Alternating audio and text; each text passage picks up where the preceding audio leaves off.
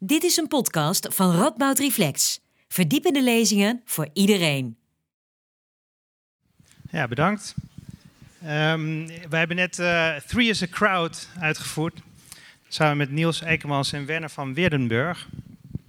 Een, um, een stuk om te illustreren, en wat ik wil gaan uitleggen, iets uh, over wiskunde achter al deze trommels. En met name hoe, wat de vorm is en wat de klank en, hoe dat allemaal met elkaar te maken heeft, of je de vorm kunt horen. Als het goed is zijn mijn slides hier ondertussen verschenen.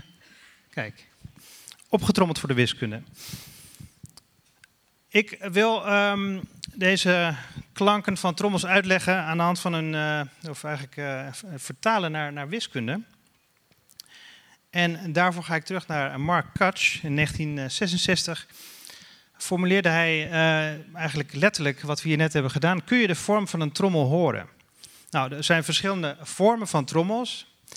En de vraag is, als ik het spectrum, want we hebben net al een goede introductie gehad in spectra van, van tonen en dergelijke, dus ideaal. Dus als wij de tonen zouden uh, kennen, dus de frequenties waarmee het vel aan het trillen is, kun je dan de vorm bepalen van die trommel. En dat is de wiskundige vraag die ik graag uh, wil uitleggen en um, laten we eerst eens kijken naar wat voorbeelden. Kijk, dit was misschien wel helder dat als er een, een grotere uh, trommel uh, wordt aangeslagen, dan uh, levert die doorgaans een, een, lager geluid op dan een kleinere trommel. Dus dat is niet zo heel lastig en het is vergelijkbaar met een contrabas versus een viool. Dus hoe groter het instrument, hoe lager de toon. Maar als ik nou eens uh, dat een klein beetje varieer en ga kijken naar wat er gebeurt als ik uh, een, ronde trommel bekijk ten opzichte van een vierkante trommel, kan ik dan het verschil horen tussen die twee trommels? Dus langzaam wordt het hypothetisch, dus het, is, uh, het, gaat over vierkante trommels, die zouden we nog wel kunnen bouwen, dat is op zich nog wel te doen. En de vraag is dus, kun je dat verschil horen? Nou, daar heb ik uh, wil ik eigenlijk, uh, eigenlijk voor terug naar een, um, het, een beetje het ontstaan van deze zogeheten spectrale meetkunde. Dat doe ik graag met een uh, landgenoot, Hendrik Lorenz. Hier ge, getekend door Jan Vet. Um, hij gaf in 1910 gaf hij, een lezingenserie in Göttingen. En daarin stelde hij een, een, eigenlijk een wiskundig, wiskundige vraag. En dat kan ik als volgt formuleren dat als ik ga kijken naar de voldoende hoge boventonen van een of ander trillend object, zoals het vel van een trommel, um, hoe gedraagt zich dat? En dan is het inderdaad zo, tenminste dat was zijn veronderstelling, zijn natuurkundige veronderstelling, uh, dat hij uh, zich omgekeerd evenredig gedraagt ten opzichte van het volume of het oppervlak van de trommels. Dus precies zoals ik net zei, grotere instrumenten of, of trommels klinken uh, lager. Maar wiskundig gezien was dit nog niet zo heel helder. Het was ook niet, uh, niet bewezen. Dus de vraag is, uh, nou ja, uh, hoe valt dit op te lossen? En hij stelde dus als wiskundige vraag. En Herman Weil, jong wiskundige, zat in het publiek. En die heeft het opgelost. Eigenlijk direct in een paar maanden tijd heeft hij bewezen hoe dit in elkaar steekt. En heeft bewezen dat inderdaad, als je gaat kijken naar ehm, verschillende vormen. En je kijkt naar de tonen die het produceert. Dat kun je heel netjes uitrekenen, heb ik voor jullie gedaan. Dus de driehoek, vierkant en een, een, ronde trommel. Als ik het, het vel laat trillen, kan ik gewoon kijken wat zijn de frequenties die het oplevert. En dan blijkt dat dit het patroon is van in, in dit geval de eerste 25 frequenties. Dus die vormen een, een vergelijkbaar uh, patroon en dat is inderdaad omgekeerd evenredig aan het volume of het oppervlakte van de trommel. Die heb ik hier voor het gemak voor de drie trommels gelijk gekozen. Dus je ziet dat de trend hetzelfde is en dat is dus het, min of meer het antwoord en dat is wat Weil heeft bewezen. Wat nou interessant is, is als je goed kijkt, dan zie je dat, het, dat er wel een verschil is tussen die drie trommels. Je ziet dat uh, de, de, groene, de gele en de blauwe uh, puntjes net even wat anders liggen. Dus als je nou heel goed zou kunnen luisteren.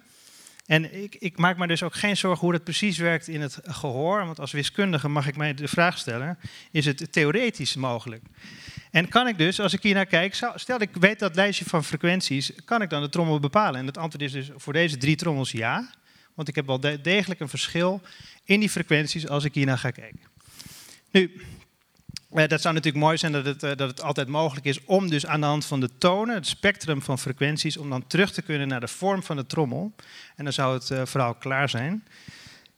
Maar dat is, dat is niet zo. Want het is namelijk zo dat er zijn trommels die zijn, eh, die zijn wat exotischer weer dan die vierkante of die driehoekige.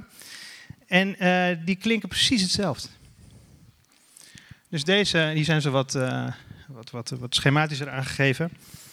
op zich zijn het dus wiskundige membranen die trillen. En het is op zich nog wel een leuke uitdaging om dit ooit eens te realiseren als echte trommels. Dat is een toekomstproject. Maar vooralsnog is het zo dat, dat je ook hier weer kunt uitrekenen wat die frequenties zijn. En dan zijn ze exact hetzelfde. Dus deze trommels zijn verschillend. Maar ze hebben precies hetzelfde eh, spectrum van, eh, van tonen dat ze produceren. En dus is het antwoord op de, de vraag van, van is nee. Dus je kunt niet de vorm van een trommel horen door zijn, zijn lijstje van frequenties van tonen helemaal te kennen. En nog even terug naar het vorige verhaal. Dat zijn dus de boventonen waar ik het over heb. dus dit, is eh, de, dit zijn de, de serie van tonen die één en hetzelfde object wat trilt produceert. Um, er is wel een antwoord. Er is dus meer informatie nodig en ik zal je straks iets daar, daarover vertellen. Maar laten we eerst even uh, wat motivatie halen uit de natuurkunde voor waarom zoiets eigenlijk zou moeten kunnen. En dan gaan we naar, um, naar het spectrum. Het is altijd aardig als je hier bent om dit dan te laten zien. Uh, maar dit is, uh, ik wil eigenlijk refereren naar Newton, die het, het spectrum, het woord spectrum ook introduceerde als het uiteenvallen van wit licht in, in licht van verschillende kleuren of verschillende frequenties dus. En aan de hand van een prisma in dit geval. Nou, daar wil ik dus meetkunde mee doen. En dat is eigenlijk wat iedereen al in het dagelijks leven doet. Want heel vaak meten we al niet meer met een rolmaat. Maar gebruiken we daarvoor zo'n klein lasermetertje, zo'n zo'n laserapparaatje. En dan gebruiken we dus het spectrum van het laserlicht om afstanden te meten, om meetkunde te doen. Nou, andere motivatie komt uit de sterrenkunde.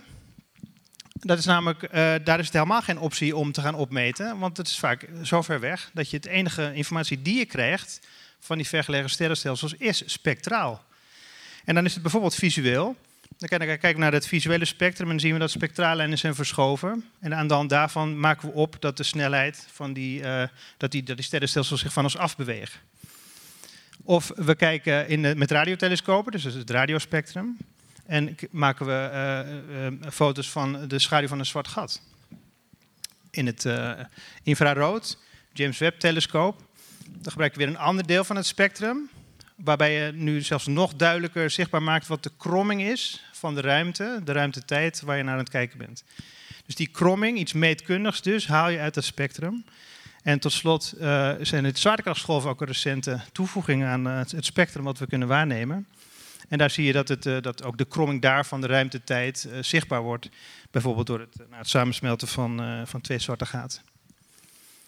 Nu, de, de, de, het puzzelstukje waar ik net al naar refereerde. Want kijk, als je naar de natuurkunde kijkt, dan zouden die spectra dus alles moeten geven. Daar dat, dat moeten we het gewoon mee doen. Um, daar is nog iets meer voor nodig, want er zijn nou eenmaal die objecten die precies hetzelfde klinken. Nou, daarvoor uh, zijn coördinaten nodig. Dus ik ga spectra combineren met coördinaten. En dat samen vormt mijn vakgebied. En dat is de niet-commutatieve meetkunde. En dat heeft niet zoveel te maken met niet-communicatief. Want anders zou ik hier ook niet staan. Dus um, dit is de bedoeling om het een klein beetje uit te leggen. En ik zal het ook niet helemaal gaan uitleggen, dan word ik ook teruggefloten. Het gaat mij erom dat u in ieder geval een klein beetje iets mee naar huis neemt van wat dat dan is. En dan ga ik uitleggen aan de hand van vermenigvuldigen. Dat is iets commutatiefs. 2 keer 3 is 3 keer 2. En dat ga ik zo vormgeven met diagrammetjes die samenkomen in een punt. En dan vermenigvuldigen en dan krijg je 6. Ja. Wat ik ook kan doen, is ik kan die volgorde omdraaien. Dus ik kan 2 en 3 omdraaien en dan vermenigvuldigen. Dan krijg ik 3 keer 2. is ook 6. En het, diagram laat zien dat je het inderdaad gewoon kan om, omdraaien zonder dat het diagram verandert. Dus het, het, het eindresultaat is hetzelfde en is een commutatieve bewerking. Wat is dan niet commutatief? Nou, daarvoor uh, gebruik ik geen lijntjes, maar stroken. En dan gaat x in en y. En die strookjes papier, kunt u aan denken, die zijn gekleurd. En die komen samen, vermenigvuldigen ze, smelten ze samen. En krijg ik als resultaat xy. Dat is dan rood, groen, rood.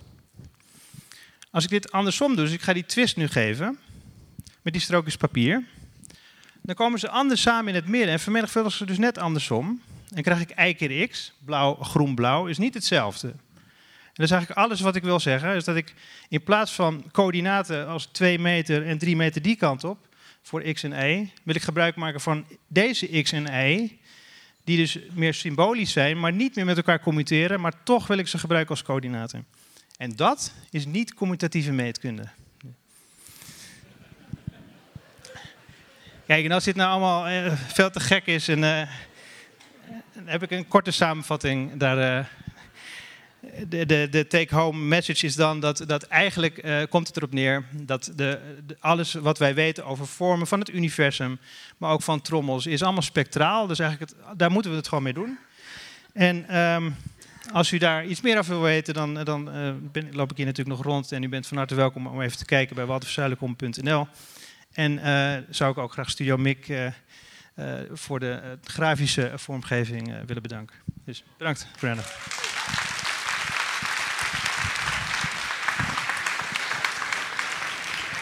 Nou, dank jullie wel, John en Walter, voor jullie verkenning van de natuurkundige aspecten van muziek en geluid. Beste mensen, uh, hartstikke bedankt dat jullie hier weer aanwezig waren. Um, over een kwartier, om half elf, beginnen met het volgende deel van het programma in deze zaal. Namelijk Kosmische Jazz van uh, Marijke Havenkorn en het jazz trio Trivit. Tot zometeen.